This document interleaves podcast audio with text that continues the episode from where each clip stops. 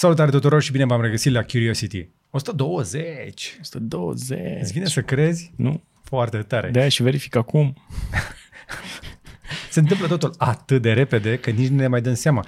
Parcă ieri era o sută nouăsprezece. Da. Ieri da. Era cu șase zile. Exact. Și încă o dată ne minunăm în această dimineață de sâmbătă alături de voi, cum algoritmul de pe platforma YouTube ne reamintește că vizualizările sunt mai mari decât de obicei în această perioadă a zilei. Da, sâmbătă dimineața, asta este una din puținele chestii la care merită să te uiți și îți mulțumim că ești alături de noi ca de obicei și ne susții în primul rând cu un comentariu pozitiv, sperăm noi, o, o critică constructivă, sperăm noi, un like, cu siguranță nici nu avem îndoieli. Da. Și un share către un prieten sau către pisica ta, poți să-i trimiți un share pe WhatsApp sau pe ce vrei tu, dar share-uiește cu cineva ca să înfrângem în lupta cu algoritmul și să împingem pe mai departe acest proiect minunat numit um, Curiosity, podcastul de internet și tehnologie din fiecare sâmbătă, pe care, apropo, poți să-l și asculți online pe majoritatea podcast-urilor disponibile, mai puțin Amazon, că n-am apucat să-l publicăm și acolo. Dacă ne-au scris băieții, cred că o să încercăm să-l punem și acolo. Suntem peste tot. Am, m-a oprit cineva pe stradă zilele trecute, Radu, era pe bicicletă, era îmbrăcat la costum, pe bicicletă. Nu vreau să fac o glumă proastă, probabil, dar nu, nu arăta bine. Era un, era un om care arăta, ok, și ascult, mi-a, mi-a, mi-a pus și telefonul în geam și uh, ne-a ascultat po- podcastul pe, pe Spotify. Mi s-a părut drăguț. Îți mulțumim. Îți mulțumim. Vreau să le mulțumesc tuturor celor care ne salută, ne trimit încurajări și ne opresc pentru poze și ne arată uh, că ne urmăresc. Uh, apreciem de fiecare dată când faceți lucrul ăsta, dar știu că sunteți un pic cam secretoși. Share-uite asta cu prietenii voștri. Nu faceți niciun rău nimănui dacă ne lăudați prietenilor voștri și prietenii voștri s-ar putea să se bucure. Când vezi un episod interesant care crezi că s-ar putea să le fie de folos, nu uita să dai share și insist pentru chestia asta. Uh, și știi tu bine de ce. Mulțumim frumos și le mulțumim mai ales membrilor care au văzut de obi- ca de obicei știrile uh, mai devreme decât toată lumea, pentru că trebuie să fie, trebuie să fie pregătiți pentru lumea asta nebună și ciudată care vine peste ei. A, am și două mențiuni uh, legate de critica constructivă care a apărut deja în comentarii. Sunt sigur până la minutul ăsta, da, m-am tuns, e ok, rezolvată, problem solved. Și... Ești, ești tuns acum? Nu, m-am tuns după ce am filmat. Ah, ok. Nu, nu sunt tuns acum. Dar e foarte haios, Radu, zici că, zici că acum a scăpat de la liceu. Așa, așa tot liceam grizonat. Nu m-aș mira să-mi ceară buletinul dacă vreau să cumpăr alcool bere, în da. România. Și încă o chestie, mi-au să aminte de apropo de, de, de, de treaba asta cu recunoașterea pe stradă. M-a oprit acum câteva luni de zile un, un, un copil, era în spate, în Brașov, eram într-o mașină nemarcată, deschis geamul și a țipat, sunteți cei mai tari. Și a fost un Mulțumesc. moment de la la care efectiv m-am bâlbâit și am zis, ba voi sunteți. El era și cu taică-s în mașină și ne salutau. Deci n-am știut ce să-i mai zic. Așa este. Suntem recunoscători pentru toată susținerea, dar trebuie să insistăm ca de fiecare dată să puneți și voi un pic umor la toată treaba asta, că de-aia îi zice Web doi punct zero. Încă colaborăm, interacționăm, da? Așadar, vină cu un comentariu, vină cu like sau un share. Spune cuiva despre ce facem aici ca să ajungem la mai mulți oameni, pentru că altfel algoritmul crede că nu suntem suficient de cool și nu ne recomandă de fiecare dată. Și acum, ca să plătim facturile, trebuie să facem două plasări. Și fiți atenți cât de comerciale sunt chestiile astea. O să încep cu World Vision, țineți-vă bine, pentru că World Vision uh, mi-au zis că mai sunt doar câteva zile în care uh, puteți să completați formularul ăla pentru trei virgulă cinci la sută. Foarte important formularul ăla. Puteți intra foarte fain pe uh, world vision punct ro și să vedeți cât de ușor este să completați formularul pentru a redicționa trei virgulă cinci la sută din impozitul pe venit. Este banal de simplu. Dai click, intri și poți să vezi apropo pe site și spotul pe care am pus voce, care tocmai ce a primit aprobare de la C N A se va da la televizor în weekendul ăsta.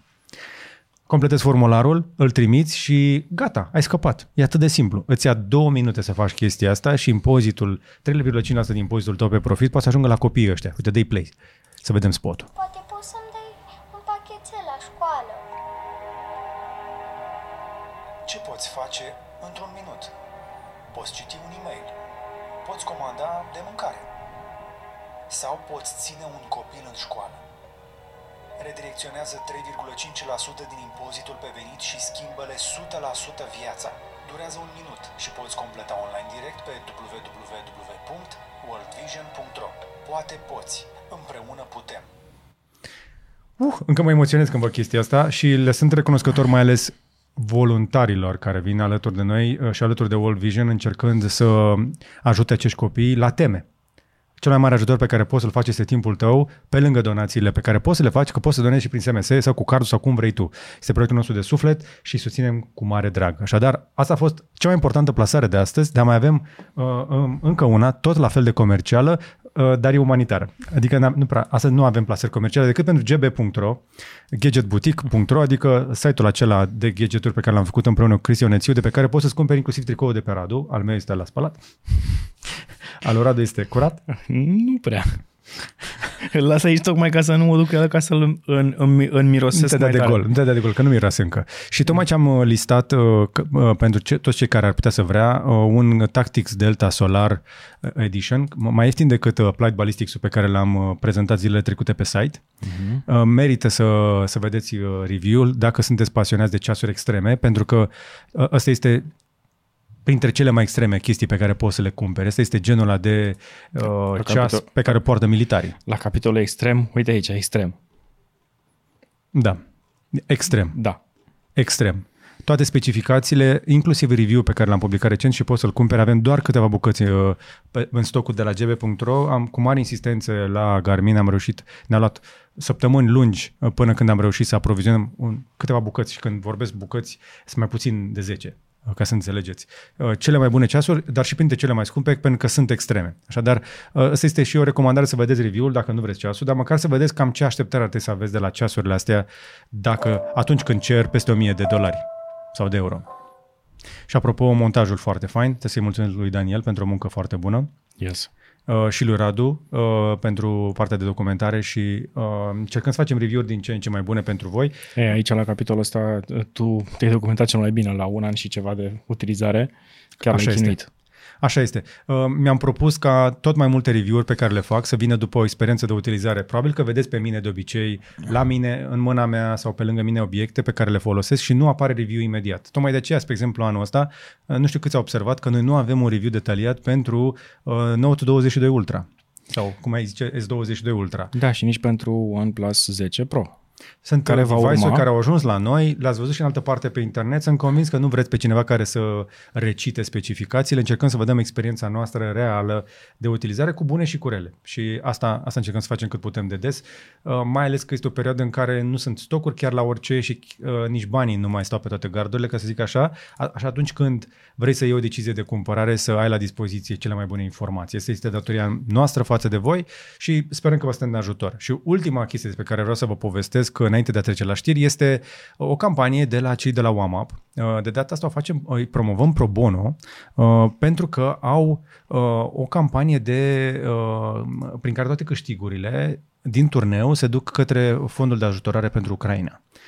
Există o divizie de cripto care susține Ucraina și tot ce este o campanie prin care poți câștiga chestii, fonduri și toate fondurile se duc acolo. Cei de la O A M au făcut un joc nou, un joc cu o cauză nobilă, Ukraine versus Putin, cu P mic.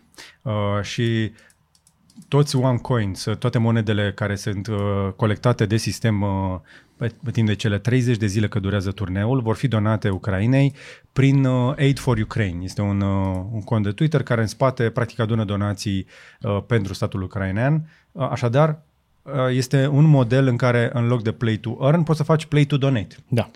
Uh, și dacă vrei să te joci și să dai o mână de ajutor, făcând chestia asta mi se pare foarte interesant, poți să încerci să intri și să vezi dacă... Uh, dacă ai timp de oferi pentru lucrul ăsta și ar trebui să lanseze fix vineri, adică practic o zi înainte de publicarea Curiosity. Azi. Astăzi, eu încă n-am apucat să văd dacă Azi s-a lansat, pe site încă nu apare. Cred că va fi în partea da. a doua zilei, noi înregistrăm după amiază, cred că mai spre seară o să apară, încă mm-hmm. nu am văzut jocul efectiv, doar postarea de pe Twitter. Așadar, poți să faci și lucrul ăsta și cu asta cam atât. Dacă vrei și tu să susții Curiosity sau vrei să te promovezi în fața comunității noastre, dă-ne un e-mail pe contact arond bucnici punct r o. Și mai poți să ne dai un e-mail pe contact arond bucnici punct r o dacă ești un videografer care vrea să lucreze cu noi. Nu? Ah, da. da. Căutăm un videografer, apropo. Dacă îți place să filmezi și uh, știi și montaj, am vrea să te pricep la amândouă, dă-ne un semn și poate lucrăm împreună. Dă-ne un e-mail, uh, trimite-ne uh, un, măcar un C V, o scrisoare de intenție și trimite-ne și niște link-uri cu niște chestii pe care le-ai făcut, cu chestii pe care ești capabil să le faci every day. nu chestii pe, la care uh, ai nevoie să ai nevoie de care ai nevoie o săptămână, și foarte important pentru noi este să poți respecta un program constant de muncă de luni până vineri. Nu te, nu te ținem nopțile, nu te chemăm în weekend, dar avem nevoie de tine să fii constant alături de noi, să facem content, pentru că, după cum vedeți, publicăm în fiecare zi. Trecem la știri? Hai! Dacă v-ați uitat așadar la minutul și secunda din descriere, ați văzut că aici încep știrile. Și aș începe foarte scurt să vorbesc despre atacurile cibernetice în derulare din țara noastră, despre care am vorbit live și în ultimul I G D L C C, care a fost live uh, aici împreună cu șeful de la Directoratul Național de Securitate Cibernetică, cu care am vorbit uh, despre ce se întâmplă. Uh, Dan Câmpean, uh, care a venit în studio și în timpul live-ului a picat Digi douăzeci și patru. Bine, n-a picat mult, dar a fost haios că spunea, zice, a, da, Digi, a, păi am anunțat. Adică știau că se va întâmpla și sunt pe baricade. Practic, cei de la D N S C sunt responsabili de um, sprijinirea, preîntâmpinarea sau repararea după atacurile cibernetice sau în, uh, când vine vorba de atacuri cibernetice asupra unor site-uri guvernamentale, dar și private. Da. Um, mai sunt câteva instituții, avem mai multe instituții care se ocupă de chestiile astea. Însă a mai apărut o știre interesantă după aceea cu băiatul ăla românul din Marea Britanie, Ioan Feher. Ai văzut știrea? E pe știrile pro t v punct r o, a fost prima oară pe Digi și a apărut o continuare pe știrile pro t v punct r o, pentru că după ce a fost arestat cu ajutorul britanicilor în Marea Britanie, tipul ăsta i-a ajutat pe cei de la Killnet, le-a făcut lista cu site-urile din România care ar merita să fie atacate. Ori ne știa pe noi de băieți buni și nu ne-a pus pe lista rușilor, dar el era un fan declarat pro-rus. Da. Da? Treaba Marea Britanie, treaba lui. Însă în timpul lui liber mai și colabora cu hackerii ăștia, care pe canalul de Telegram au cerut ajutorul cuiva să le facă o listă cu ce site-uri a meritat atacate din România. Băiatul să le-a făcut lista, ei au atacat fix lista, lista lui. După care autoritățile s-au dus, l-au săltat pe băiatul ăsta, pe Ioan, Ioan Feher, da? Da? Ioan, să-i spunem Feher. Numele, da? Așa. Uitați-vă la el, asta este poza cu el. Băiatul ăsta, Ioan Feher, uh, practic le-a spus rușilor, atacați site-urile astea că ăștia merită neapărat atacați pentru că zic de rău de Rusia. Și asta înseamnă, practic, pe, noi avem vreo șase șapte chestii doar noi în codul penal care arată că asta este infracțiune. Exact. Și a fost săltat și după chestia asta ce au zis băieții de la Killnet? Au, au postat pe canalul lor de Telegram că um, vă vom distruge Marea Britanie. Nu vom distruge Marea, vă vom distruge Marea Britanie, România și Ucraina dacă nu le liberați, că nu are nicio vină. El este doar uh, un... Uh, Colaborator. Uh, nici măcar, că el nu, el nu face parte din Killnet. Uh, eliberați-l, că nu are nicio vină. Știi? Este și o, și o formă de ipocrizie. Cum zicea și Dan Câmpean de la D N S C, pare o lovitură puțin amatoricească, mai puțin profesionistă, adică n-a fost o intenție de a obține niște informații sau de a obține leverage, ci pur și simplu de a arăta că uite se poate și aveți grijă, noi suntem pe aici. Da, ca niște copii uh, proști care au trecut pe stradă și au aruncat cu bolovani. Știi că am făcut și eu chestia asta când eram mic și prost? În clasa întâi? Știam că era un bloc părăsit în asta sau un apartament părăsit și eram atât de proști, proști că aruncam din când în când o piatră prin geamurile alea. Eu am oftat pentru că mi-am luat aminte de prostiile pe care le făceam eu și cred că nu-i bine să le zic. Da, dar alea erau niște prostine ale copii care spărgeau un geam, ori da. Cu minge, ori cu ceva. Băieții ăștia au atacat niște site-uri publice și guvernamentale care au legătură și cu niște servicii publice de care oamenii depind. Parte de informare, parte de transporturi. Hai să zicem că poate n-a murit nimeni, dar în atacuri de genul ăsta pe foarte multe site-uri nu sunt atât de... Nu, se, nu pot fi luate în râs. Chiar dacă da. Să zicem că unele dintre site-urile guvernamentale de la noi, bă, sunt de râs. Dar chiar și așa, să ataci un site guvernamental este să ne ataci pe noi. Este un atac asupra fațada, clădirea, geamurile unei clădiri publice în care lucrează niște oameni ai statului pentru noi. Că nu sunt ei cei mai eficienți, că nu sunt cei mai pricepuți, dar... Dar suntem tot noi în spate, că sunt ale noastre, din banii noștri și ele lucrează pentru noi. Bine sau rău, nu contează, sunt ale noastre. Și atunci ne atacă pe noi băieții ăștia, nu atacă pe altcineva, da? Și atunci ar cam trebui să o luăm personal și de aceea avem legislație, de aceea avem colaborare la nivel de Interpol și alte instituții și de aceea mă bucur că băiatul ăsta a fost săltat. Și uh, îi dorim uh, ședere plăcută la mititica. Și dacă aveți de gând să colaborați, colaborați pentru, pe, pentru partea binelui, pentru libertate, împotriva nenorocirii și crimelor. Azi noapte am văzut, spre exemplu, nici, nici nu vreau să arătăm știrea, am văzut, spre exemplu, un thread pe, pe Twitter cu o serie de dovezi despre cum um, rușii folosesc tot mai multe uh, uh, tipuri de armament pe care le-au, le-au testat și în Siria și care încal, încalcă um, acorduri internaționale în astea pentru, pentru crime, crime război, de război. Crime de război, da. Și practic fac crime de război în momentul ăsta în Ucraina, au murit copii, au murit uh, bătrâni, uh, sunt zeci de mii de morți deja acolo, chestia asta nu e o glumă. Dar nu vreau să vorbim despre război mai mult acum, pentru că știu că, la fel ca și pandemia, uh, pe, pe mulți dintre voi, o să mă uit în ochii vă și o să vă spun că vă plictisește. Mă uit în urechile voastre, dacă vreți, și o să vă spun că vă plictisește și atunci când ne plictisește un astfel de subiect, încep să câștige. Pentru că uh, Putin și cu gașca lui contează pe plictiseala noastră, pe faptul că o să începem să ne preocupăm de stilul nostru de viață uh, liberal, occidental, că noi suntem niște europeni uh, relaxați pe aici și moi, așa, și nu o să ne mai pese atât de mult și o să, ne, o să ne uităm și la alte chestii când ne-am săturat de chestia asta. Nu vă uitați în altă parte, e încă în derulare, este lângă noi și Moldova este super, hiper, extra expusă la chestia asta. Da. Mergem la motoarea? Mai vorbim și de altceva? Mai vorbim și de altceva. Hai. Hai, hai să trecem rapid prin câteva știri care au apărut recent. A M D anunță procesoare noi. Am ajuns la seria șapte mii, nu știu când s-a întâmplat, nu știu cum a trecut timpul, la fel ca și cum am ajuns la Curiosity o sută douăzeci. Trece viața prin noi sau pe lângă noi, nu contează. Da, exact. O să ne uităm. Poate n-am mai fost noi atât de preocupați de partea tehnică. Um, urmează și niște videouri în direcția asta și cu niște... Uh, o să fie niște concluzii pe care nu, nu le așteptați. Um, dar o să avem procesoare noi de la A M D, Ryzen șapte mii. O să fie cel puțin două modele în primă fază, uh, dar o să apară și al treilea model, adică varianta de desktop. O să intrăm, bineînțeles, pe laptopul, pentru că acolo mizează cel mai mult A M D. O să avem Extreme Gaming și Thin and Light Gaming și după aia vine partea de desktop entuziast care uh, mizează procesoare care au un consum de la șaizeci și cinci de wați în sus. Uh, asta este, e puțin tricky, o să avem dif- uh, diferențe mari, o să avem plăci de bază noi, uh, socket-uri noi, am ajuns și aici la L G A o mie șapte sute optsprezece, adică o mie șapte sute de pini, se mulțesc pinii pe procesoare, se mulțesc zecile de milioane, miliarde de tranzistori. Va fi, bineînțeles, compatibil cu P C I Express Gen cinci și D D R cinci. Problema apare că aceste procesoare nu vor fi ieftine. D D R cinci este de două ori mai scump în momentul de față, de aceea am ales și D D R patru. M-am uitat la teste o grămadă, diferența este mică în nouăzeci și cinci la sută din cazuri, contează foarte puțin în anumite situații. Dacă spui că ai ales, hai să le explicăm oamenilor ce ai ales. Că Radu tocmai ce a, a dat spargere în cardul nostru, a, pentru trei mii de euro a construit două sisteme care nici măcar nu au G P U-uri. Adică ai, ai zis să merg mai sus de i șapte. Ai zis să fie future proof, future măcar proof. patru ani, nu? Exact.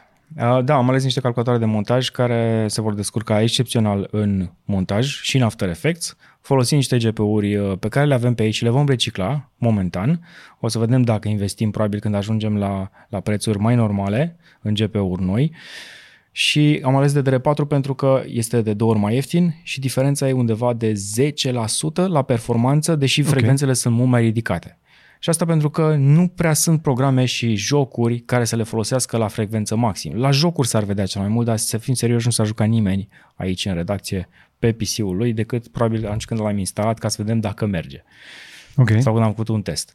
Okay. Um, am mers momentan pe Intel pentru că aveam nevoie acum, nu la toamnă sau la iarnă, iar acest Zen cinci mai durează puțin până când va apărea oficial pe piață. Ne așteptăm să fie undeva în iarnă, unde să avem și niște prețuri mai stabile și, bineînțeles, problema apare că plăcile grafice se, uh, iarăși se anunță la toamnă și am văzut niște știri cum ar... Cum, cum că, ce se anunță? Se anunță scumpiri? Se anunță uh, că vor ajunge într-adevăr la un preț decent, adică o să, o să ne apropiem foarte mult de M S, M S R P, prețul de lansare, dar Nvidia vrea să lanseze niște plăci grafice și există niște scheme pe internet pentru o placă grafică care consumă nouă sute de wați.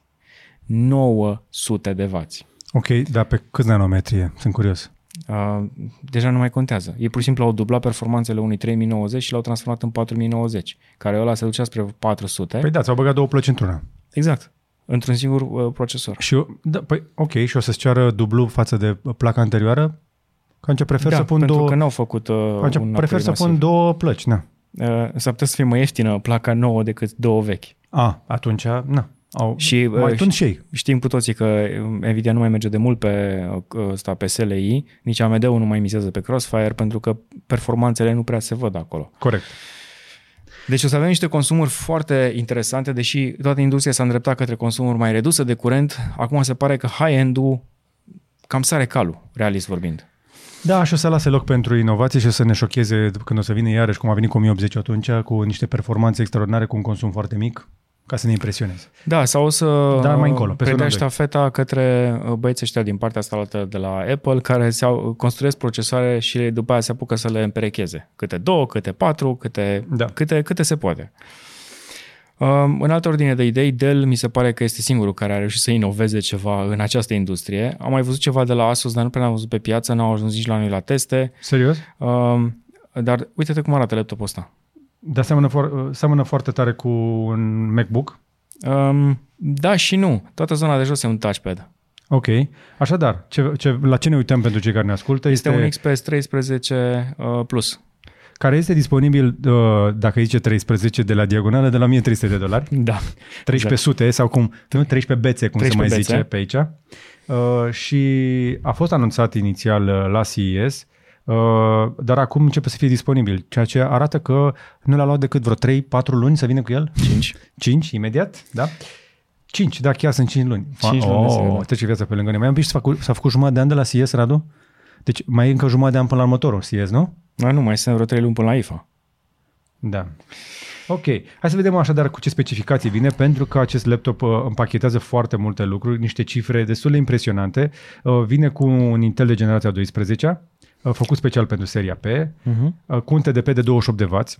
N-ar fi neapărat rău. Decent, da. Am făcut niște teste recent, de-aia am și ajuns la uh, desktopuri. Între laptopul pe care îl folosește Mihai în momentul de față, Mihai este, apropo, colegul nostru de la care ați văzut animațiile la drăguțe și au început să apară și aici pe canal la, la George. În prima fază a fost pe Cavaleria.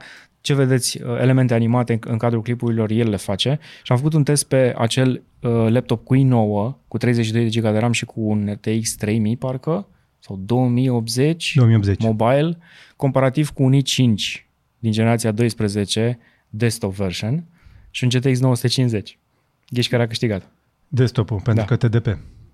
Cu mult. Da. Și cu toate astea, hai să insistăm, da? Um... cinci, procesoarele noi au nuclei de performanță și de eficiență, pentru că în cea mai mare parte a timpului o să stai pe net și atunci nu-i trebuie toate nucleele. Un i cinci doisprezece patruzeci P. Da, e un procesor puțin diferit pentru că consum de energie mai mic, e o, încă o variațiune pe aceeași temă, dar uite-te la ultima specificație de panou de ecran. Da, a, la, la aia mă uitam cel mai tare și acolo mă sperie puțin pentru că oferă ecrane cu Full H D plus sau patru K Ultra H D plus pe L C D sau un panel trei virgulă cinci K O L E D. Și după cum știți, eu sunt nebunit după O L E D-uri, dar experiența mea pe laptopuri este un pic deficitară pentru că aceste O L E D-uri mănâncă curent ca la balamoc. Și asta am văzut-o și în review-urile de la laptopurile pe care le găsim pe magazinele online. Asus a scos acum un an de zile foarte multe laptopuri cu O L E D, uh-huh. treisprezece paisprezece inch. Unele dintre ele au ajuns chiar și sub trei mii de lei, uh-huh. noi. Da. Într-adevăr, nu configurație performantă, dar și lumea într-adevăr se plânge de baterie, dar au învățat să aprecieze calitatea ecranului. Un Full da. H D O L E D pe treisprezece inch este într-adevăr spectaculos. Este. Din păcate, Dell se încăpățânează să păseze camera de șapte sute douăzeci P pe acest laptop și dacă ai probleme cu camera web, avem, mai avem pe stoc la noi? Pe G B punct R O avem niște brio? Uh, cred că avem câteva bucăți. Da, cred că avem câteva bucăți de brio și o să mai avem și uh, cealaltă jucărie care, nu știu, pe mine mă fascinează un pic mai mult. Da, a fost ideea lui Radu și sunt tot, eu o susțin pentru că suntem înnebuniți după webcam-uri bune. Dacă ești nemulțumit de webcam-ul tău actual, adică dacă te vezi prost la videoconferințe, intră pe G B punct R O și uh, o să găsești niște webcam-uri atent selectate de noi. Mm-hmm. Nu vindem webcam-uri proaste, îți garantez chestia asta. Uh, nu, nu vom vinde niciodată chestii în care, uh, care nu merită să stea pe biroul unui unui profesionist, să zicem. Da. Vindem chestii pe care le schimb peste zece ani, ca să n-ai probleme anul viitor. Dar ne mai promovăm noi și data viitoare. Cam atât despre uh, X P S treisprezece Plus, care este practic un ultrabook, hai să o spunem pe șleau. Da. O chestie de productivitate on the go, însă sunt tare curios de autonomie cu procesoarele astea, în combinația cu uh, ecrane mai mari de Full H D plus. Acolo este buba la, la genul ăsta de device, pentru că cel mai mare consumator rămâne ecranul dacă nu forjezi placa uh, grafică. Dacă ai așa ceva. Și din seria inovațiilor puțin fără sens, Adata are niște memorii de D D R cinci cu floricele, pentru că este We go and sip la Bacardi like it's your birthday. E foarte bun subtitlul ăsta. Ok. Am primit douăzeci și unu de ani și arată ca un cu o cutie de vitamine. Da, arată ca arată penibil, zici că sunt niște abțibili. Adică nu știu, poate ne obișnuim cu memoriile colorate, R G B-uri, nu știu ce, este un abțibil pus pe ele colorat. Da, nu știu, zici că sunt produsele alea generice, știi, sub brandul hipermarketului. Exact. Legend opt sute cincizeci Limited Edition. Nu le-am arătat să le fac de rușine că D D R cinci, până la urmă, sunt suficient de bune. Uh, și e, a, asta e că poți ieși memorii și să se dea, cum am văzut. Ok, oh, super. Floricele. Floricele. O să arate super. Apropo de asta, uh, recomandarea mea este că dacă vrei să vezi cu adevărat o, uh, un plus de performanță, mai insist o dată, am vorbit cu vreo patru prieteni în ultima vreme, am, am, am uitat pe forum un pic, toată lumea discută încă despre S S D-urile pe SATA. Vă rog eu frumos, renunțați la ele pentru că și plăcile de bază de acum cinci ani de zile au cel puțin un slot, există adaptoare de P C I Express și puneți-vă un S S D pe NVMe ca să vedeți cu adevărat o diferență, parcă ți-ai schimbat sistemul cu un nou. Asta exact. Am avut de zis. S S D-urile pe SATA pentru stocare în loc de harduri care să facă gălăgie. Cam atât, că sunt suficient de ieftine și dar le puteți folosi pentru același preț. Au ajuns SATA-ul cu NVMe-ul ca și capacitate la paritate. Păi da, dar dacă nu mai ai sloturi, habar n-am, nu știu, poate păi, vrei să pui unul pe pentru... O placă de P C I Express costă șaizeci de lei pentru un NVMe. Mm, interesant. Hai să mai trecem la încă un device, pentru că avem și de la Razer pentru voi noutăți, avem uh, niște trufandale denumite Blade cincisprezece cu un refresh și care vine cu un display O L E D, un procesor i nouă de seria doisprezece mii nouă sute H uh-huh. și un R T X trei mii șaptezeci Ti la trei mii cinci sute de dolari. Dar ce justifică cu adevărat prețul ăsta este că am lăsat deoparte o cifră, faptul că ecranul de care ți-am spus puțin mai devreme pe O L E D, da, O L E D are două sute patruzeci de herți. două sute patruzeci de herți pe laptop, așadar mult mai repede decât poți să vezi, practic te, se poți juca doi oameni în același timp. Care destul de refresh pentru amândoi. Dar îți spun sincer, de când folosesc monitorul ăla pe o sută patruzeci și patru de herți, telefonul nu mai spun, nu mai vreau, nu, mi se pare că e lent. Da. Și... Nu observi viteza asta decât dacă faci downgrade. Da, exact. Nu deci dacă, dacă, dacă te duci acasă și stai pe o sută patruzeci și patru și te întorci pe un laptop pe care îl folosești în fiecare zi, se pare lent. Doar din cauza asta. Mi se pare însă totuși că anunțul este un pic misleading pentru că spune așa, ecranul suportă două sute patruzeci de herți O L E D și poate funcționa și pe U H D. Dar nu spunea că le faci pe amândouă în același timp. Nu, zice că e Q H D, nu patru K. Aia. Ah.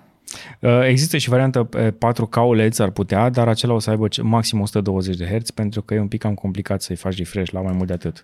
Da. Apropo de asta, mai există și un L G G doi care urmează să intre foarte furtunos în stocuri. L G G doi? C doi. Ce? Ah, ce? Mai spera cu G doi, mi-era, mi-era dor de modelul ăla de telefon. De patruzeci și doi de inci. Ha? Pentru că ei l-au gândit ca televizor slash mon- mai, mult, mai mult monitor l-au gândit, pentru că merge la o sută douăzeci de herți, okay. Reintrări, patru K de o sută douăzeci, e un panou micuț, e mai mic decât patruzeci și opt de anul trecut, C unu, care și ăla avea o sută douăzeci de herți și o să fie vânat, bineînțeles, o să fie un preț mai mare la intrare, dar probabil pe toamnă, dacă stai cu ochii pe el, s-ar putea să ții cel mai mișto monitor posibil și deja ai închis discuția. Dar nu putem să luăm și noi pentru montaj? Ba da. Ba da. Ar putea să fie interesant, nu? Da. Pe patru K. Bine. O L E D. Deci cam atât despre Razer Blade cincisprezece. V-am spus prețul, v-am spus cam ce știe să facă. În plus, vine cu destul de multe mufe. Vine cu card reader de S D.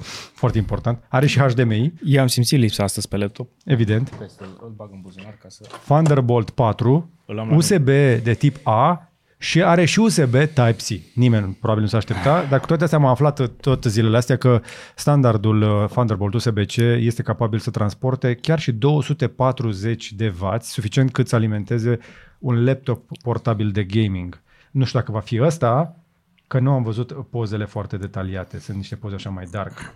S-ar putea să aibă un barrel din ăla. Da, dar am văzut pe cineva care a făcut un adaptor de la barrel la U S B-C, că s-a plictisit și a modificat laptopul lui și a pus U S B-C la interior.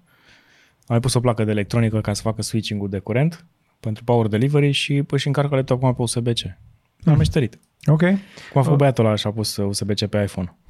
Sau ca băiatul ăla care și-a pus motor diesel pe Tesla. Ah, da. Am mai sunt unii, am văzut, ai văzut uh, acele... uh, hot rod-uri americane, care sunt transformate acum în da. mașini electrice. Da, frumos. Și sunt mai ieftine decât o mașină nouă. Da. Pentru că mașinile noi sunt foarte scumpe și sunt nesimți, apropo, sunt nesimțite de scumpe, de aceea vă pregătesc încă uh, un episod din uh, una dintre cele mai de succes uh, ediții de la I G D L C, aia cu țepe și ponturi, cu mașina români. Uh-huh. Pregătesc împreună cu Emil uh, un, uh, un uh, Reloaded. Vine? Vine, Vine. Am, avem marfă, Doamne, deci uh, uh, ne pregătim de interviul ăsta deja de câteva săptămâni și ea se pregătească cele mai juicy chestii pe care le poate aduce și mi-arată niște chestii, unele nu le putem da, pentru că G D P R și faze. Bă, dar da, unii merită dați. Da, blurăm. Da, dar nu pot, te să-i burezi vocea. Ah, ok. Deci, o are... facem cu robot, o facem vocea. Zi să ne trimită materialele, le modificăm și după Fantastic. aia cu acordul lui... Deci de chestiile, chestiile pe care mi le spune Emil despre români versus mașini, versus rent-a-car, versus bun simț, versus viață, versus... Bun... Așa, ăsta o să fie titlul. Creier. Da? Ăsta o să fie titlul. Români versus mașini versus bun simț versus... Da. Deci este ireal. Însă, dacă tot am ajuns aici, trebuie să neapărat să vedeți I G D L C C-ul din această duminică, care n-are legătură cu mașinile, dar sunt șanse bune să schimbe viața. În bine. Întotdeauna în bine. No bullshit. Bun. Hai să mergem la uh, Microsoft, care nu o să vă vină să credeți, dar Stai, în sfârșit... Dăm, dăm Costa? Nu, hai să... Hai că fără. am zis, am zis, dar da, mai detaliază okay. tu care treaba. Am zis că avem U S B C care da. acum duce două sute patruzeci de wați. Nu e pe laptopul tău, nu a venit încă. Când o să fie, Radu? Uh, e făcut de un producător de plăci grafice. Ah, ok. Specific, ca să poți transfera prin cablul lui, să poți alega acele G P U-uri externe. Pentru că vrei să poți și alimenta exact, și să transporti și suficientă viteză, patruzeci de gigabits pe secundă, astfel încât să poți să faci gaming pe laptop. Nu știu cine face chestia asta în deplasare. Dar nu le vrei pe g b punct r o? Radu, trebuie să mai facem niște bani înainte, pentru că ni s-a terminat lichiditatea, extrem, trebuie să vindem marfa Garret. de pe stoc și după aceea să mai investim. Descoperim și noi ce înseamnă comerțul online, două mii douăzeci și doi. Dar aveam o mică capcană, să zic așa, a succesului, știi? Încep să se ducă tricourile, ceea ce nu e un lucru rău. Poate da, să următoare. Avem un plan, apropo, prin care o să se ducă și stocul producătorului. Ți-l zic, după ce terminăm. Ok, bun, mergem mai departe. Am zis de Microsoft, are Bill, are Bill Gates. Uh, un, mo- are... un motiv de bucurie în fața da, lui Tim știi, Cook. Știi cum sunt uh, ăia de la... Um, stai, yeah. ah, Popa. Când vine Popa la ușă să-ți dea cu aghiazmă în casă, nu știu ce, îl primești de rușine. Da. Sau de silă. Sau A, așa primești. E și știrea asta. Așa este și uh, uh, Microsoft Edge, pentru că vine peste tine de când ai deschis calculatorul și de când ți-ai instalat Windows, se deschide singur, își copiază din cloud, de unde și-a copiat el toate informațiile, la un moment dat din Google Chrome, și îți dă sign-in și zice you're good. Click accept to continue, altfel nu poți deschizi nimic altceva. Și bineînțeles atunci ești deja logat și trebuie să, să dai sign out, să dai clear history și te duci să downloadezi Chrome-ul, dacă ești ca mine. Dacă chiar prefer Microsoft Edge, altceva n-am nimic împotriva ta, folosește-l pentru că da. acum este mai popular decât oricine. Microsoft Edge, așadar, tocmai depășit Safari ca fiind al doilea cel mai popular uh, desktop browser de pe planetă și țineți-vă bine pentru că procentele nu sunt impresionante deloc. Chrome-ul este la distanță mare, dar te las pe tine să zece la sută le dai. Pentru Microsoft Edge, um, um, zece, nouă, ceva Safari, de- deci, nouă virgulă șaizeci și unu așa. Și uh, Google Chrome șaizeci și șase virgulă șaizeci și patru. În condițiile în care Safari vine pe Apple preinstalat, Edge vine pe Windows preinstalat. Lumea tot alege ceea ce consideră că este mai bun pentru ei. Și mi se mai pare interesant cum se întâmplă pe Edge, pentru că am pățit și o chestie asta recent, pe ăla cu S, pe tabletica aia. Așa. Nu, nu poți să instalezi Chrome-ul, pentru că trăsești din modul S. A, da, chiar că l-a venit Windows zece S. Exact. Deci pe Windows zece S trebuie să îți pui licență full de Windows zece sau Windows unsprezece pe care să-l plătești. Pe care să le plătești. După ce ai de două sute și ceva de dolari pe o tabletă, mai dai încă două sute și ceva de dolari pe licență. Ca să poți să-ți instalezi Chrome. Asta mi se apără maximă. Și Safari? Safari Or, nu merge sau Firefox? Orice altceva. Dacă nu este magazinul de aplicații Windows, nu o poți descărca. Decât dacă da, treci, da. schimbi licența, da? Bun. Hai să zicem că totuși plătești licența și spui. Ce descoperi? Ca să am descoperit și eu. Intri pe Edge, dai download Chrome, boom, Edge mare, banner mare, nu trebuie să schimbi, este cel mai bun browser de, de, de pe planetă, cel mai rapid, chiar nu ai nevoie să schimbi, tot dai să dai download, ești sigur că vrei să dai download. Deci, efectiv, am putea să facem un sketch despre chestia asta cu Microsoft care insistă. Să, Radu, ești sigur că vrei să pleci acasă? O să o facem. A, ai văzut o chestie? Mm. Prima dată când instalezi, o să arăt acum, chiar o să filmez, prima dată când instalezi Windows-ul, pe un sistem nou, și instalezi și deschizi browserul Edge și downloadezi Chrome-ul, ajungi să-l downloadezi, nu ți-l arată în download-uri. Da. Nu-ți apare jos în căsuța acolo în download-uri. Toate celelalte chestii ți apar, Microsoft, ăsta, Google Chrome-ul nu ți apare. Da, asta este o strategie uh, deja cunoscută în industrie, care spune că orice minimum de fricțiune adaugi, mm-hmm. la numere mari se simte. Da. Așa au depășit ei Safari cu fricțiunea asta. Da. Sunt oameni care cedează pe parcursul acestor etape de fricțiune, până la urmă zic, bine mă, hai că încerc și cu Edge-ul. Păi Edge-ul nu e neapărat rău, că e bazat tot pe Chromium în spate. Păi da, și ca, ca design arată foarte la fel. Arată foarte la fel, exact, aia e problema. Doar că sună acasă în altă parte. Poți să actualizezi tu, te rog frumos, Chrome-ul, că îl văd de zece ediții. Nu, dar l-actualizez foarte des. Ah, deci nu face automat? Nu-și face automat. Ah, pe ești pe Mac. Da. Am înțeles, bine, gata. Și iată. Ah, și ți-l downloadează ca să-l instalezi? Ok. Și acum zi-mi cum îl relansează. Uite, repornește. Nu știu, că eu n-am văzut niciodată chestia. La mine se face în fundal. Dar și vezi? Nu mi-arată unde l-a descărcat. Fricțiunea. Ah, și pe, și pe Safari face la fel. Uite, arată-mi unde este. Că îmi zice că, este, că acum se descarcă, dar nu văd unde se descarcă. Ok, never mind, lasă-l așa. Nu mai trag cu ochiul, promit. E, ne, acum e cam târziu să zici că nu te mai uiți. Adevărul e că Windows trage foarte mult, Microsoft trage foarte mult de, de browser, pentru că are nevoie de un ecosistem de aplicații. Lumea nu prea se mai uită în Microsoft Store, eu nu l-am deschis aproape niciodată, decât, ba nu, stai, l-am deschis de nevoie, mai ales pentru că mai nou, ca să-ți dai sunet cinci punct unu prin H D M I pe, un, pe multe din desktopuri, trebuie să te duci să-ți instalezi o aplicație din Microsoft Store, pentru că altfel nu-ți permite să dai sunet cinci punct unu către stația ta. Ca să vezi, pf, să te facă să deschizi magazinul de aplicații. Și insistă pe chestia asta pentru că au pierdut de mult startul pentru mobile și știu că până la urmă acolo sunt banii cu adevărat și acolo sunt oamenii pe dispozitive mobile. Exact. Cam târziu. Este, știi cum, o să fie un flop monumental cum a fost și cu Windows Mobile, care arăta bine ca software, dar nu au să convingă oamenii să-l folosească. În unele situații au fost înaintea tuturor și tocmai a fost și problema. Da. Bun. Hai să mergem la Samsung, că dacă tot vorbim despre viteză și nebunie, hai să vorbim despre stocare U F S patru punct zero cu viteze mai mari și eficiență mai mare energetică, un lucru care ajută atunci când nu mai mărești atât de mult bateriile de pe telefoane, încercând să le ții totul sub control la capitolul dimensiuni. Și Samsung Semiconductor a postat pe Twitter o poză foarte simpatică și banală cu un chip de un terabyte pe U F S patru punct zero, ceea ce înseamnă că foarte probabil anul acesta vom vedea un device, nu, de la Samsung Mobile cu stocare de un terabyte pe U F S patru punct zero. Da, putem să intuim care ar fi acela. Uh, mă gândesc la, uh, la Fold patru, care va fi într-adevăr the premium, the best of the best, iar ca și specificații U F S patru punct zero, practic P C I Express patru punct zero pentru S S D-uri. NVMe-ul patru punct zero e cam pe acolo. Um, zi, Se apropie, zi... pentru că e la douăzeci și trei, de, douăzeci și trei și un pic de gigabiți per lane. Practic, în, mai, da. mai, până la patruzeci mai e un pic. Dar poți să atingi patru mii două sute de megabytes pe secundă la citire, față de șapte mii cât e pe patru mii P C I Express. N-ai nevoie oricum de viteze atât de mari. Da. Cert este că um, dacă, cel puțin pe aceste dispozitive, dacă pe...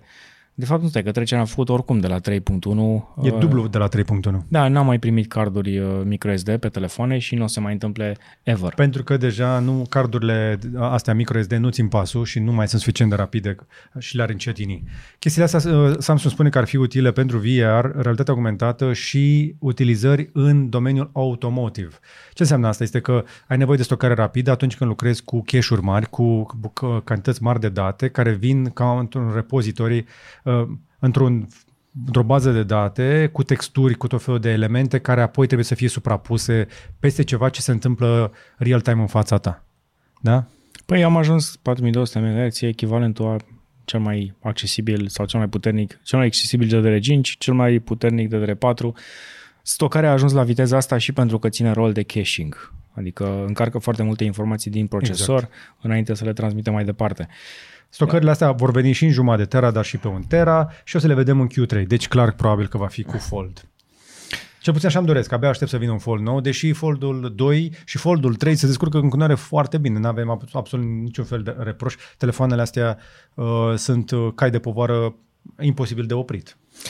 Multă lume mă întreabă, și aici asta nu este o frază luată de pe YouTube, multă lume mă întreabă, dar chiar foarte multă lume mă întreabă, toți, chiar și colegii, chiar și cei care mă întâlnesc, ce părere am de Fold doi, cum se descurcă, cum îmi place, cum așa, și le spun la același lucru la toți. Ecranul mare face diferența, atât. Așa este. Așa este. Da, bateria este slabă pe Fold-uri în comparație cu alte telefoane, dar îți iei o baterie externă. Oricum, bine, Radu e mai aproape de priză ca mine și de aceea eu țin Fold-ul mai degrabă pentru zilele mai lente. Este al doilea pentru mine telefon. E un telefon de relaxare, nu de, de bătaie, nu? Uh, nu neapărat. Fac și chestii importante, spre exemplu, când vreau să urmăresc chestii cu grafice, pe el stau. Uh-huh. Deci uh, când eram mai pe trading așa, mă, pe, el, pe el făceam trading-ul. Am ajuns, uh, surprinzător, astăzi mi-am dat seama că făceam multitasking pe el. Uh, eram pe o comandă de mâncare, eram pe un call pe Zoom și în același timp uh, eram în... Uh, Din, treceam din mail în Google Drive, pentru că ferestrele da. sunt, chiar dacă sunt, ți le micșorează Android-ul, o fereastră din aia de, de call ajunge să fie de două ori mai mare decât un telefon normal și mai vezi și pe lângă ea. Nu faceți ca Radu. Următoarea știre s-ar putea să-ți bârlească puțin părul de pe ceafă sau cel de pe limbă. M-a întrebat pe mine un copil dacă am păr pe limbă. Nu știu dacă am păr pe limbă, dar s-ar putea să simți păienjeni pe limbă, pentru că dacă tehnologia de V R nu era suficient de spectaculoasă, oamenii de știință lucrează la ceva care să te facă să simți că acei păienjeni din V R chiar s-a intrat în gură. Mă gândesc la alte aplicabilități, considerând găurile și nu numai. Mai are corpul uman. Hai să depășim momentul. Așa. Deci vorbim despre un device construit la Carnegie Mellon University, care să creeze senzații pe buze în timpul V R-ului. Nici o colaborare aici cu alte industrie. Băieții ăștia au scos știrea asta ca să nu se facă de rușine, pentru că ei au început cu altceva. Bineînțeles. Adică research-ul a început pe alte chestii. Evident, evident. Deci, inițial au încercat ei să simuleze pupatul. Da? Pentru uh-huh. oameni cu inimile triste, uh-huh. în V R, dar într-un nou interviu pe care l-au dat recent, Fata creatorii acestui gadget spun că s-ar putea să fie mai bun pentru horror. Fata sau băiatul de la marketing au fost mai pudici un pic. Mhm. Uh-huh. Da. Da, pentru horror, ca să spună păianjeni în gură și să... Uh, ar fi mișto. Ah, te, te uiți la film și simți, simți, simți, simți gustul de apă sărată din, uh, de pe plaja pe care se află actorii. Știi că vorbeam noi puțin mai devreme că poți să stimulezi inclusiv gustul de sărat fără să mai plăte da. de multă sare în mâncare? Uh, tot cu ajutorul tehnologiei, iată că se poate. Device-ul uh, bombardează uh, partea de jos a feței tale cu ultrasunete din șaizeci și patru de chestii de fier care sunt acolo prinse sus și care se proiectează către fața ta și practic e ca și cum uh, ai simțit că ai un vib- o chestie care vibrează pe față și îți creează senzații.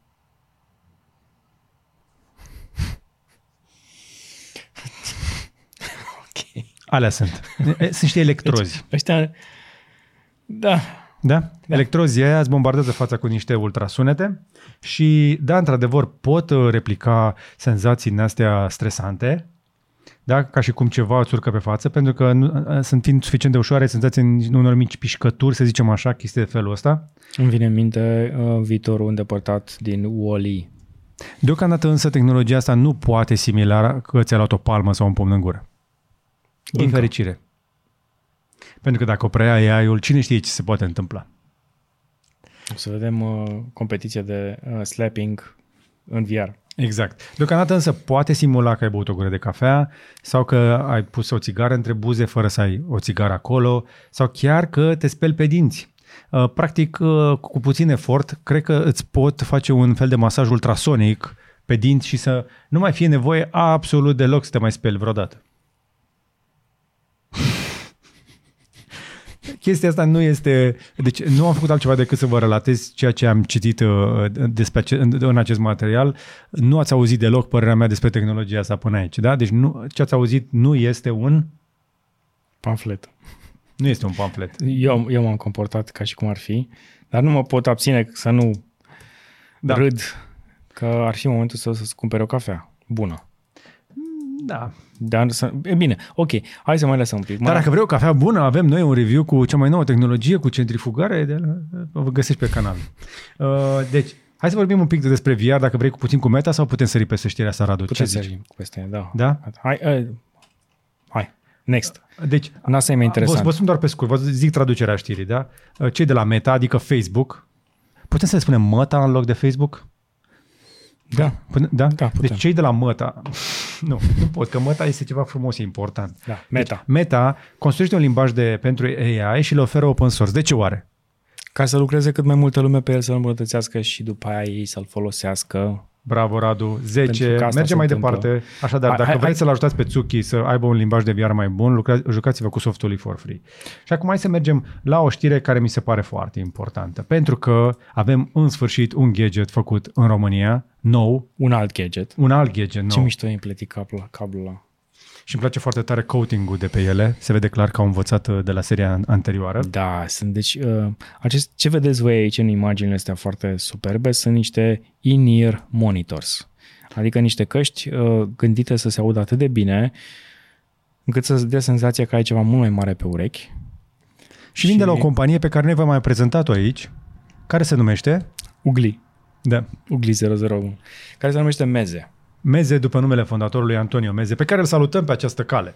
Și ce vedeți aici se numește Advar, iar cea, căștile astea superbe, aceste I E M-uri, da? In-ear monitors, care, apropo, sunt căști in-ear care vor trebui folosite cu un amplificator de căști, ceea ce mi se pare evident important. Construcție, cablu detașabil pe căști in-ear, n-ați mai văzut așa ceva. Decât la generația da. anterioară de I E M-uri, tot de la ei. Da. Da. Sau cei care sunt pasionați de I E M-uri. Mai știu lucrurile astea, iar căștile pe care le vedeți sunt desenate cu motive inspirate din folclorul românesc. Da, mai ales zona de cutie. Pe cutie se vede cel mai bine și sunt gândite ca să fie folosite cu respect, cu indulgență, nu tot timpul, nu o să le car după tine tot timpul, o să ai nevoie de amplificare pentru ele și se vor auzi într-adevăr foarte bine. Ei sunt făcute să te bucuri de sunet adevărat. Da. Mi-ar plăcea să le putem aduce și pe g b punct r o, pentru că dacă și pe cineva audiofil în viața ta, cred că merită o pereche de felul ăsta, sau poți să le comanzi online de pe Meze Audio, de la ei de pe site. Uite-l și pe Antonio, care cred că dă câte o dedicație sau nu știu, acolo desenează. Mi-ar plăcea să vină cu câte o dedicație, câte un, uh-huh. uh, câte un um, cum îi spunem, un autograf de la el. Un om foarte talentat uh, pe care m-aș bucura să-l vedem uh, mai des. L-aș, l-aș aduce și la un interviu, numai călătorește destul de mult. Sunt destul de mari. Uite cum arată, spre exemplu, în ureche. Vin cu cinci capișoane de urechi pentru că să fiind destul de grele trebuie să se așeze mai bine, dar se vede aici, vezi cum sunt construite, da. după forma urechii, cel puțin în partea de jos, și sunt gândite să arunce cablu Pe după către... lobul urechii ca să le poți da. stabiliza că sunt grele. Dar să gândiți să-l pe ex... arunce pe exterior și să-ți lase zona asta de ureche liberă, care este destul de importantă pentru captarea sunetelor, da. și aici te deranjează cel mai mult dacă ai căști în zona asta. Da. Și uite-te ce frumos vine în, în cutie cu, cu cabluri um, speciale, cu uh, cinci capișoane de dimensiuni diferite și uh, cu perie de curățat. Căștile. Curățați-vă căștile. Iată. Șervețele umed după fiecare folosire sau măcar în fiecare zi sau măcar o dată la două zile, curățați-le cu șervețel umed sau uscat, o cârpă uscată de microfibră și ați scăpat de toate problemele. Sau măcar înainte să le folosiți.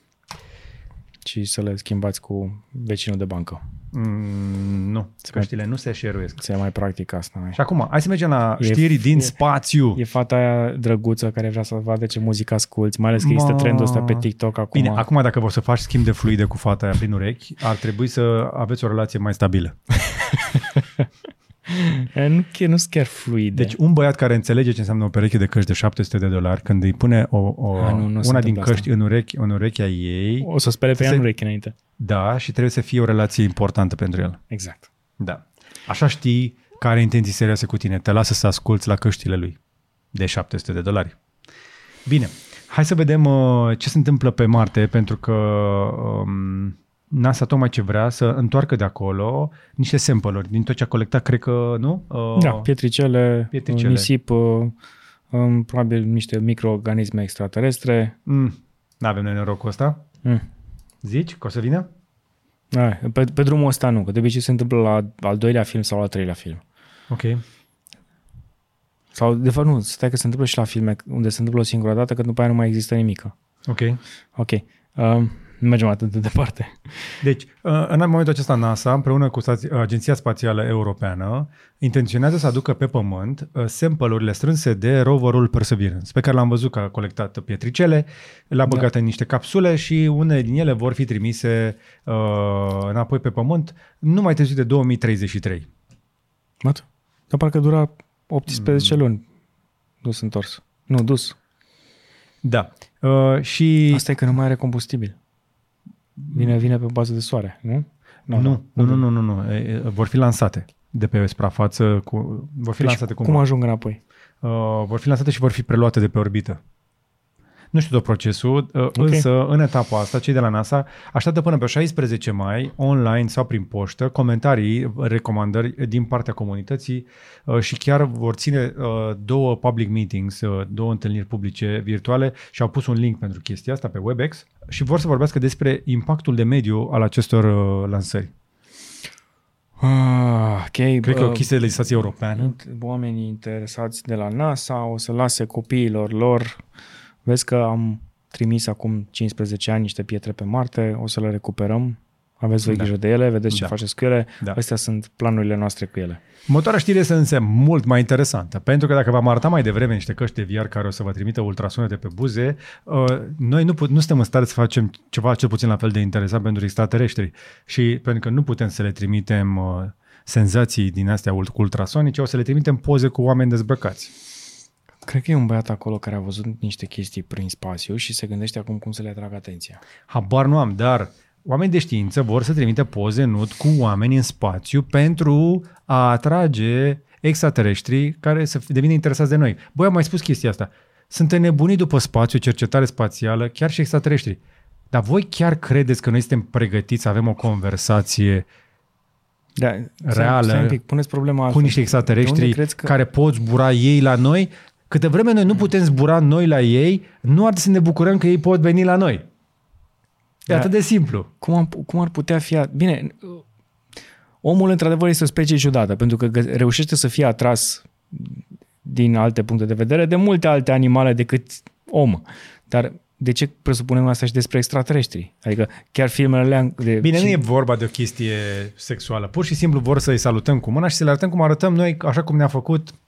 Cine ne-a făcut? Și atunci vrem să le facem cu mânuța, să le arătăm, așa arătăm noi și nu avem nevoie să punem pe noi niște fibre din niște plante de bumbac care să ne acopere goliciunea, pentru că nu ne e jenă cu corpul nostru, așa suntem noi. Dacă, teori... suntem noi. Dacă teoria aia în care uh, noi provenim dintr-o rasă extraterestră, care a venit pe Pământ cu câteva zeci de mii de ani da? și și-a lăsat sămânța pe aici, o să fim ca niște copii în fundul gol care facem cu mâna, știi? Mm-hmm. Și o să zic că ăștia, uite mă, și pe ăștia au crescut. Da. Eu insist pe chestia asta, dar aș, a, m-aș bucura să aud punctul tău de vedere mai la comentarii. Crezi că este un moment bun?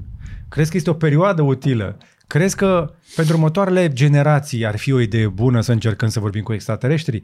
Ce ar putea să iasă bun dintr-o interacțiune cu o specie sau orice fel de vietate care cel mai probabil poate arată ca noi, dar cu siguranță s-ar putea să fie mult mai evoluată ca noi ca să poată ajunge până aici? Adică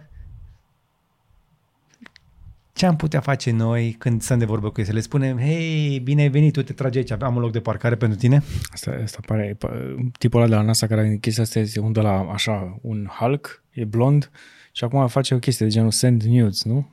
Send nudes, da. Send nudes. Bun, cred că va fi concurs de poze cu cine vrea să fie pământeanul care va apărea în pozele care vor fi trimise către extraterestri. Deocamdată vă spuneam, eu mă abțin în legătură cu subiectul ăsta, că da. Mai avem o știre interesantă din uh, zona de uh, știință. Nu, din zona de spațiu. Bine, astăzi merge și la știință. O invenție nouă care ar trebui să fie, um, să facă posibilă folosirea G P S-ului pe lună. Știm că o să avem uh, o misiune cu, cu probabil uh, o chestie permanentă pe lună, o bază, uh, era să zic militară, dar n-ar fi exclus. Uh, și avem nevoie, bineînțeles, și de localizare pe lună. Iar acest satelit ar putea ajuta la localizarea pe bază de G P S pe lună, că G P S-ul momentan func- funcționează doar uh, pe Pământ pentru că avem sateliți în, în jurul Pământului, dar ar, ar trebui să avem în felul ăsta și sateliți în jurul Lunii. Și fiind Luna destul de mică, nu, nu e nevoie de mulți. Din ce am citit undeva la, pe la opt, ar okay. fi suficienți. Una pentru început, ca să facă localizarea, iar acuratețea ar putea fi undeva la o sută de metri, ceea ce cred că e suficient, am în vedere că Luna nu are un uh, sol atât de complicat. o sută de metri aici, o sută de metri acolo, oricum reușești să vezi ce se întâmplă. Da, și se mai face, are... poți să mai faci niște triangulare, cu încă niște surse de informație. Asta putea să ajute. Spre exemplu, uh, citeam Marțianul uh, acum vreo trei ani, cred că, și mă uitam cât de, cât de complicat era orientarea aia pe Marte, știi, da. pentru... Da, da, da. pentru personajul principal și te gândești, bă, ok, noi aici nici măcar nu mai știm cum este să ne orientăm noi, ne bazăm pe G P S o sută la sută deja, știi? Adică, spre exemplu, acum mai citeam o carte, tocmai ce am terminat cartea lui David Goggins, asta cu Can't Hurt Me, și povestește că la antrenamentul pentru Rangers, Um, ca să devine, devii ranger trebuie să fii bun la orientare în spațiu și erau învățați cum să recunoască ter- terenul, chestii de înălțime și așa mai departe. Am început și eu ceva de la el. Mă enervează vocea lui. Uh, nu, nu e vocea lui, e un narator. Can't Hurt Me. Da, în, a, e cartea. În cartea asta, aproape a, de serios? Final, da, da, penultimul capitol, mi se pare, sau antepenultimul, este despre tentativa lui de a intra la Rangers și acolo mm-hmm. explică cum uh, se orientau uh, fără hărți. Uh, și noi am pierdut abilitatea asta pentru că o avem da. nativ și po- se poate cultiva ușor și atunci uh, pe măsură ce avansăm devenim mai dependenți de tehnologie, dar uităm ce înseamnă să ne orientăm în spațiu și cred că de ce sunt importante și aceste tabere de cercetași. Uh, cred că n-ar, n-ar strica să mai învățăm să ne orientăm și noi, nu doar să ne bazăm pe tehnologie, însă uh, vom avea la dispoziție așa ceva. Și că tot vorbeam de supraviețuire, uh, ce faci atunci când ești în sălbăticie și nu ai acces la apă potabilă dintr-o rețea publică și verificată, păi ai putea să folosești un device care are dimensiunea unei valize, unei, unei, unei valize de astea de documente, da. cum erau valizele cu bani da. în filmele alea cu... Uh... Bine, că acum e în faza de prototip. Da, dar prototipul funcționează și este o unitate portabilă de desalinizare a apei și care cântărește mai puțin de zece kilograme și care pur și simplu poate separa sarea din apă de restul apei și generează apă de băut conform standardelor internaționale de calitate. Practic este apă potabilă. Da.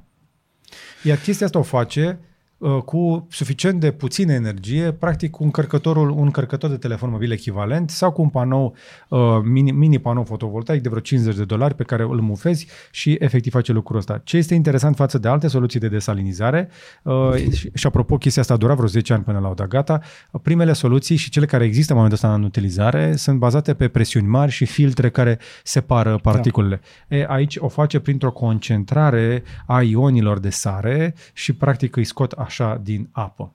Uh, e interesant și vine de la M I T, de unde vin foarte multe chestii uh, bune pe tehnologie.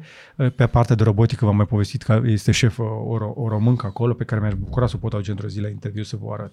Uh, genul ăsta de soluții comerciale portabile practic uh, vor putea ajunge în multe locuri de pe planeta asta unde apa potabilă devine o problemă din ce în ce mai acută și practic va trebui să putem să oferim uh, oamenilor în situații limită că vom avea, uh, la un moment dat se spunea chestia asta, uh, spunea unul dintre șefii mari de la Pentagon din Statele Unite ale Armatei Americane că pe termen mediu și lung armata va fi mai puțin ocupată cu războiul și mult mai multă cu situațiile de urgență. Da, exact. O să fie, o să preia un rol major în uh, ajutorul oamenilor, mai ales în foarte multe situații de urgență. Dar chestia asta n-ar funcționa mai degrabă și pe bărci și pe, pe orice, uh, pe orice aj- ajunge în apropierea unei mări sau unui ocean. Da. N-ar fi mai ieftin să pui o soluție de genul ăsta de desalinizare decât să pe cari orice. miliarde sau... Na, e miliarde. Uh, Cu siguranță mii de litri de apă potabilă ca să o folosești pe barcă. Bine, o instalație de genul ăsta e suficientă pentru o persoană, trebuie să scalezi ca să poți să produci mai multe, se produce lent apa asta, dar nu vei muri de sete, oricum, pentru că fără apă nu poți trăi mai mult de șapte zile. Oricum vapoarele nu merg foarte mult, nu merg foarte repede, ele merg foarte mult, ai suficient da. timp să colectezi apa și să o filtrezi, spațiu da. ai unde. Da. Apropo de chestia asta, am, am citit o treabă, mă uitasem la un mic documentar, uh, trebuiau să vopsească um, partea de dedesubtă a unui vapor, odată la, nu știu, cinci ani sau zece ani, ca să economisească aproximativ zece mii de lire pe zi prin reducerea frecării cu apa. Da. Consumă mai puțină benzină, ajunge motorină. La vite- motorină, ajunge la o viteză mai mare și de aceea vopseau, vopseau un vapor cu aproximativ unu virgulă patru milioane de lire, doar ca să reducă zece mii de lire pe zi. E un calcul eficient până la da. urmă. Exact, exact. Hai să mergem la încă o știre foarte interesantă, pentru că v-am mai povestit despre tehnologii care ne îmbunătățesc viețile și una dintre acestea ar trebui să fie în ajutorul celor cu semne timpurii de Alzheimer. Nu știu că știți, dar detectarea uh, Alzheimer-ului și A D H D-ul se bazează foarte des, pe, de foarte multe ori, prin măsurarea pupilei. Da. Și, și pentru asta trebuie să mergi la o clinică. Mici. Exact. Și care, care clinică o să-ți bage o cameră în ochi, exact același lucru, care o să-ți măsoare cât de repede se dilată și se contractă și, bineînțeles, care sunt mișcările și de acolo, din pattern-ul respectiv, își dă seama dacă... ai sau nu o problemă neurologică. Exact. Ei, acest lucru acum o să se poată face și cu un selfie al ochiului tău, cu aplicație de pe telefonul mobil și asta este un trend pe care l-am mai văzut, inclusiv recunoașterea pe bază de sunet a pneumoniei sau COVID-ului la anumiți copii. Încep să apară tehnologii de felul ăsta care folosesc foarte mulți algoritmi și care acești algoritmi sunt mult mai preciși de foarte multe ori decât doctorii, dacă, nu, dacă vă vine să credeți. Asta este adevărata putere, forță a datelor multe, big data, când colectezi multe date și ai multe puncte de referință, chiar și informațiile colectate cu un simplu telefon sunt suficiente pentru a face păi, diagnostic. Practic, în cazul dispozitivelor medicale, în afară de anumite certificări și de partea de software și poate materialele folosite care sunt um, antimicrobiene, din punct de vedere tehnologic, o cameră de smartphone este mult mai performantă decât cea a aparatelor respective pe uh, ele și practic mai trebuie să inclus softul într-un telefon care la fel e mai, mai performant. Măsurarea pupilei nu este un lucru chiar atât de complicat. Vă amintesc că pe la S opt uh, încă, nu? La S opt avea Samsung uh, recunoaște de iris. Da, da, corect.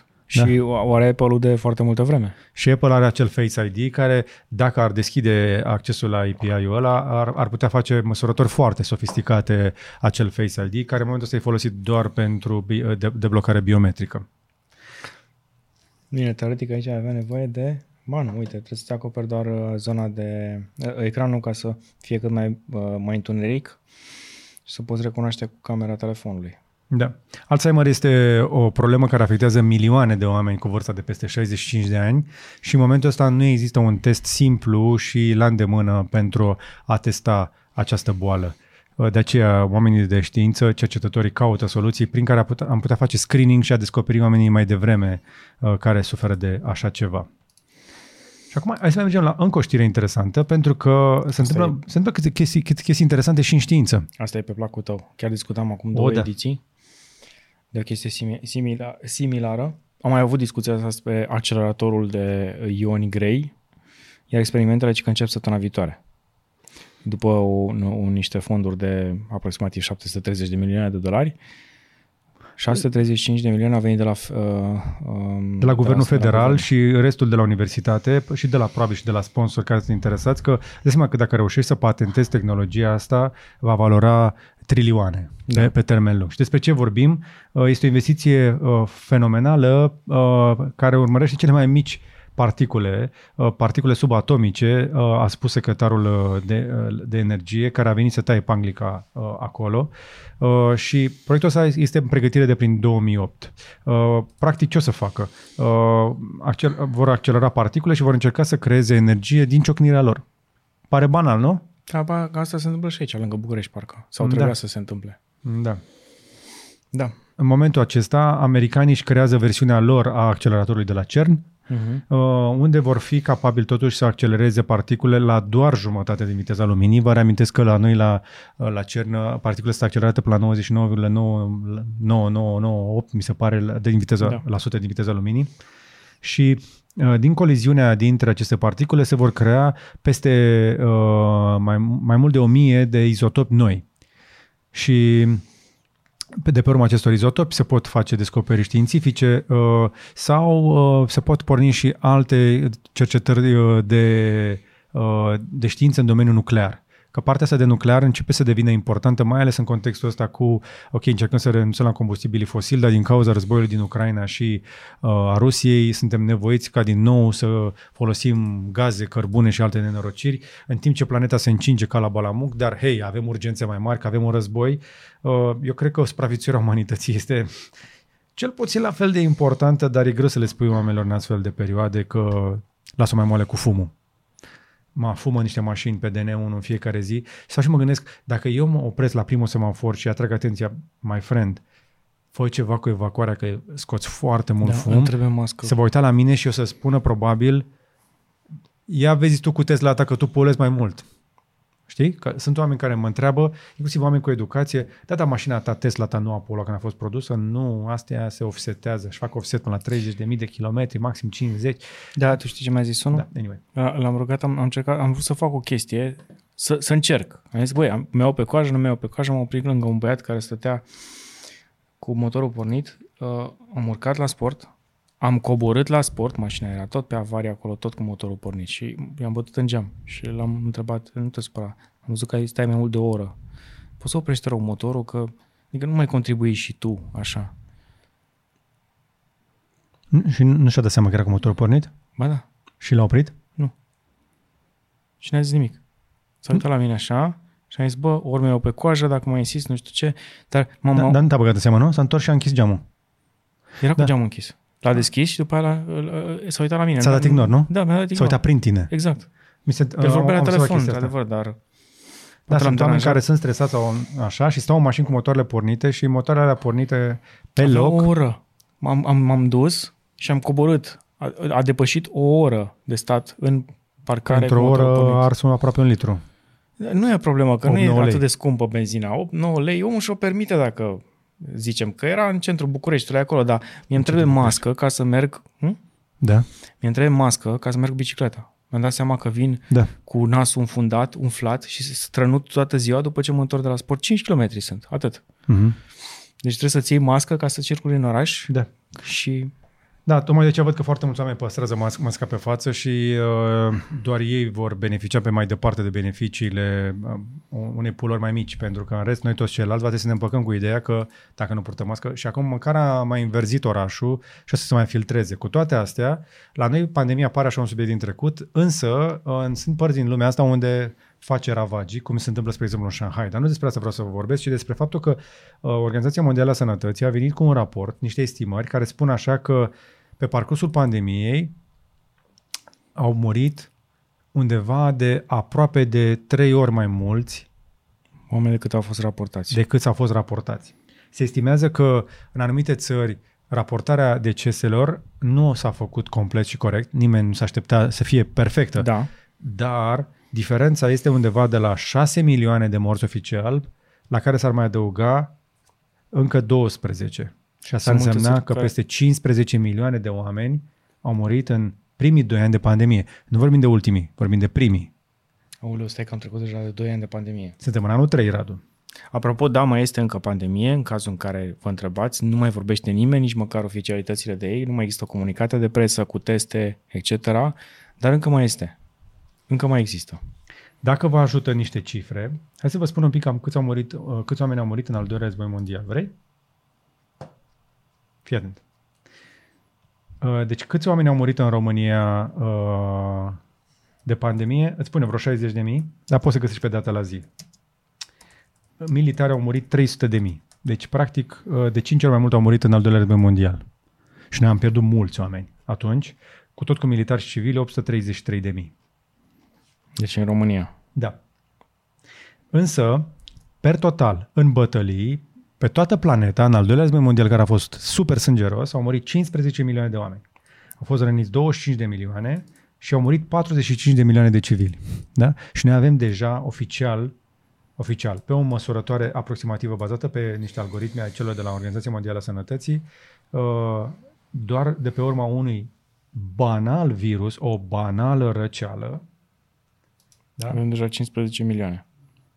Da. În Egipt, spre exemplu, măsurătoarea este de doisprezece ori mai mică cea oficială decât ce se întâmplă în realitate, în Pakistan de opt ori și așa mai departe. Sunt multe țări și doar în România, dacă te uiți pe datele de la I N S, de la Institutul Național de Statistică, cei care au murit pur și simplu și nu se spune de ce, pur și simplu mortalitate, cei care au plecat dintre noi, sunt mai mulți cu peste o sută de mii față de un an obișnuit. Dar știi de ce? Pentru că atunci când uh, uh, ești bolnav de COVID și uh, mori, atunci ești trecut ca moarte din cauza de COVID. Dacă mor la câteva luni distanță, nu se mai pune. Deși Sau... apar complicații da. și uh, organismul mai slăbit și așa mai da. departe și tot din cauza acelui virus uh, au, au decedat acele persoane, nu se da. mai pune ca deces, se pune din alte cauze sau da. cauze normale. Ei s-a oprit inima. De ce? Pentru că a fost chinuită un an de zile înainte. Dar v-am mai, v-am mai spus eu povestea vecinului meu pe care l-am pierdut în pandemie, deși nu a murit de COVID. El a murit de un accident vascular cerebral plecat de la diabet. Dar el n-a mai putut merge la doctor pentru că majoritatea spitalelor erau închise și lui a fost frică să nu ia COVID pentru că era diabetic.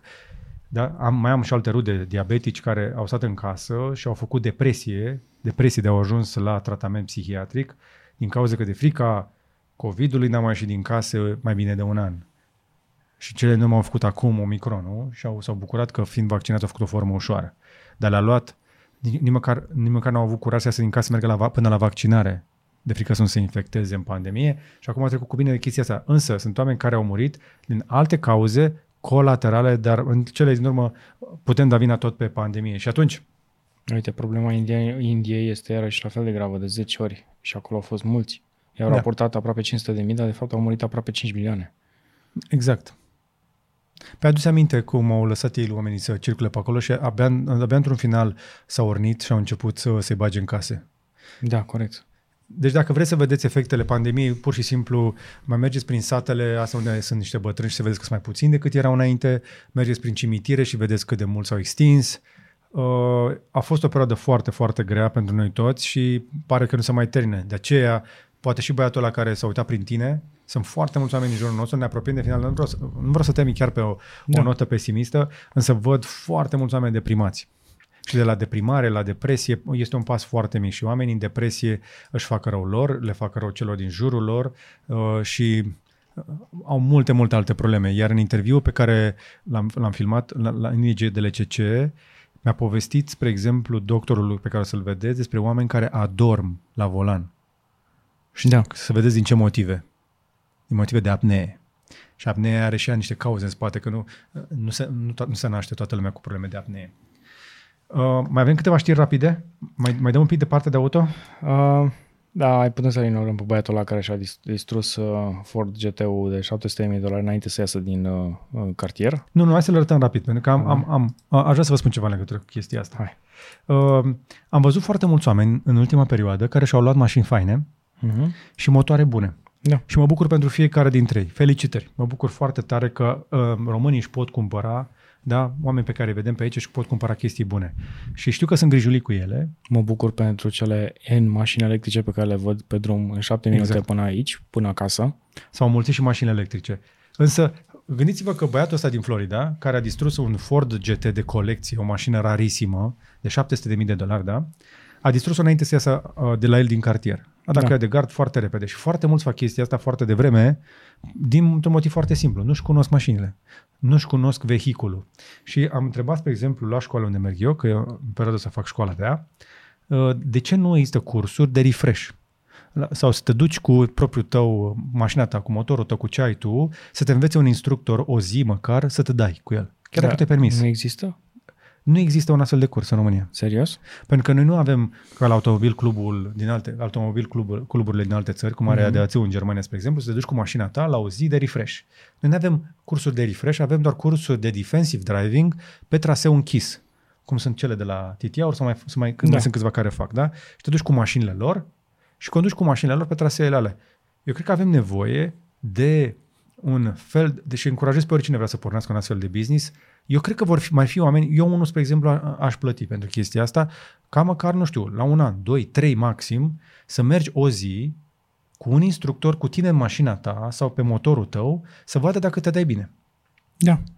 Și să-ți atragă atenția, vezi că, uite, trebuie să corectezi chestiile astea, că de când ai făcut tu școala s-a mai schimbat câte ceva sau poate te-ai obișnuit tu cu un obicei greșit. Văd prea mulți oameni care conduc în poziții greșite. Văd, cum să zic? Exact, poziția mi- la volan. Po- mult prea pe spate. Văd foarte mulți oameni care confundă bunăstarea sau poziția socială cu faptul că în mașină se stă rezemat așa pe geam aici, așa, mai ales fete care văd așa. Frumoasă scolioza aia. Așa. Da, adică când văd chestia asta, eu nu sunt impresionat, mie mi-e milă de oamenii aia pentru că da. își fac rău. Dacă stai ore întregi într-o poziție de genul ăla sau, sau oameni pe care nu îi vezi, dacă tu sau nu oamenii, mă vezi, eu nu te văd. Sau oameni pe care îi vezi prea mult. Exact, oameni care vin așa peste volan sau oameni care conduc aiurea pe motor și uh, nu știu, spre exemplu, cum este să virezi uh, apăsând cu piciorul sau să conduci cu o singură mână sau să frânezi în siguranță. Adică eu am mers pe scooter doisprezece ani și acum trebuie să recunosc că am fost un prost că nu m-am dus înainte la o școală. Nu m-a obligat nimeni pentru că puteam conduce cu B U. Și acum ai învățat chestii pe care, care te-ar fi ajutat? Da. Atunci când erai pe scooter. Așadar, faceți cumva. e mult mai ieftin să plătești un instructor. Sunați la o școală și vedeți, aș vrea să vorbesc cu un instructor, dați, dați-mi un instructor o zi, plătesc o zi de poligon sau de traseu în care să ies cu un instructor, efectiv, mergeți cu cineva, căutați pe cineva care să vă ofere din timpul lui, să vă ajute să dați un refresh. Ok. Mergem la ultima? Mi se pare cea mai interesantă. Hai. Um, tot din capitolul invenții interesante, Volkswagen a lansat un patent interesant pentru un nou tip de mâner de mașină. Ok. E un fel de um, cheie din aia, știi, de, uh-huh. de forță. Uh, probabil o să funcționeze și mecanic și electric, dar mânerul ăsta practic intră complet în ușă și atunci când se deschide uh, eliberează acele două leviere ca după aia să poți roti sau trage de ele ca să okay. deschizi ușa. Ok. Uh, mai este o parte electronică, evident, că ai nevoie de un actuator care să-l împingă afară. Da. Um, dar odată ce e deschis, poți să-l învârți tu. Cred că poți să-l forțești să deschide, nu? Știu dacă e util sau nu, dar mi se pare interesant că se mai gândește cineva la chestii astea micuțe. Avantajul este că atunci când este în poziția închis, este flash, este neted așa pe ușă și practic nu afectează aerodinamica. Chiar și mânerele se adună la aerodinamică, îți mănâncă da. niște kilometri de autonomie. Dar ce faci cu el iarna? Că mi se pare mai complicat decât ăla de la Tesla. Ăla măcar este o pârghie acolo. Și da, se blochează, dar trebuie să iasă acolo, electric. Da. Uite că este și un arc acolo care să-l împingă către exterior, să dai, nu știu, cu apă caldă sau cu ceva. Sau cu poate de, ăla este de încălzit. Ăla e de încălzit, probabil, arcul. Sau poate să fie o chestie de o rezistență, da. Deci e un prototip anunțat probabil pentru I D Buzz, dar I D Buzz-ul vine cu mânere standard, versiunea pe care am văzut-o, abia aștept să-l și vedem, să-l și conducem, deși slabe șanse să putem să-și comandăm așa ceva anul ăsta. Interesant. Mânere interesante. Ne uităm și la mânere și ne uităm și la oglinzi și apropo, dacă vă uitați la mașini electrice și vă mirați de ce nu au toate o, o, camere pe lateral cum avea Honda E sau Audi e-tron, Uh, asta de vorbă cu un inginer, cred că mai zis chestia asta, dar sau e interesant. Sau Hyundai-ul. Da. E V șase-le.